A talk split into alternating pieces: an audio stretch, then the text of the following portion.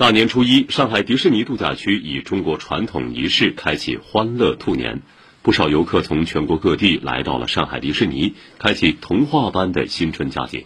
刚好来上海了，然后第一天就过来了，对内蒙古，所以说感觉还挺有这种过年的节日气氛的。就来迪士尼玩了，热闹一点。在湖南那边，春节就是在上海过的。上海迪士尼度假区总裁及总经理肖一俊表示。新春期间，上海迪士尼度假区为游客准备了一系列精彩纷呈的特别体验，精心设计的新年装饰为度假区注入洋洋喜气，欢乐精彩的娱乐演出轮番上演，独家打造的特别活动扣人心弦，整个度假区都洋溢着浓浓的年味儿。来一起欢聚团圆，为每一个人带去快乐的体验。今年的新春庆典将一直持续到二月十号。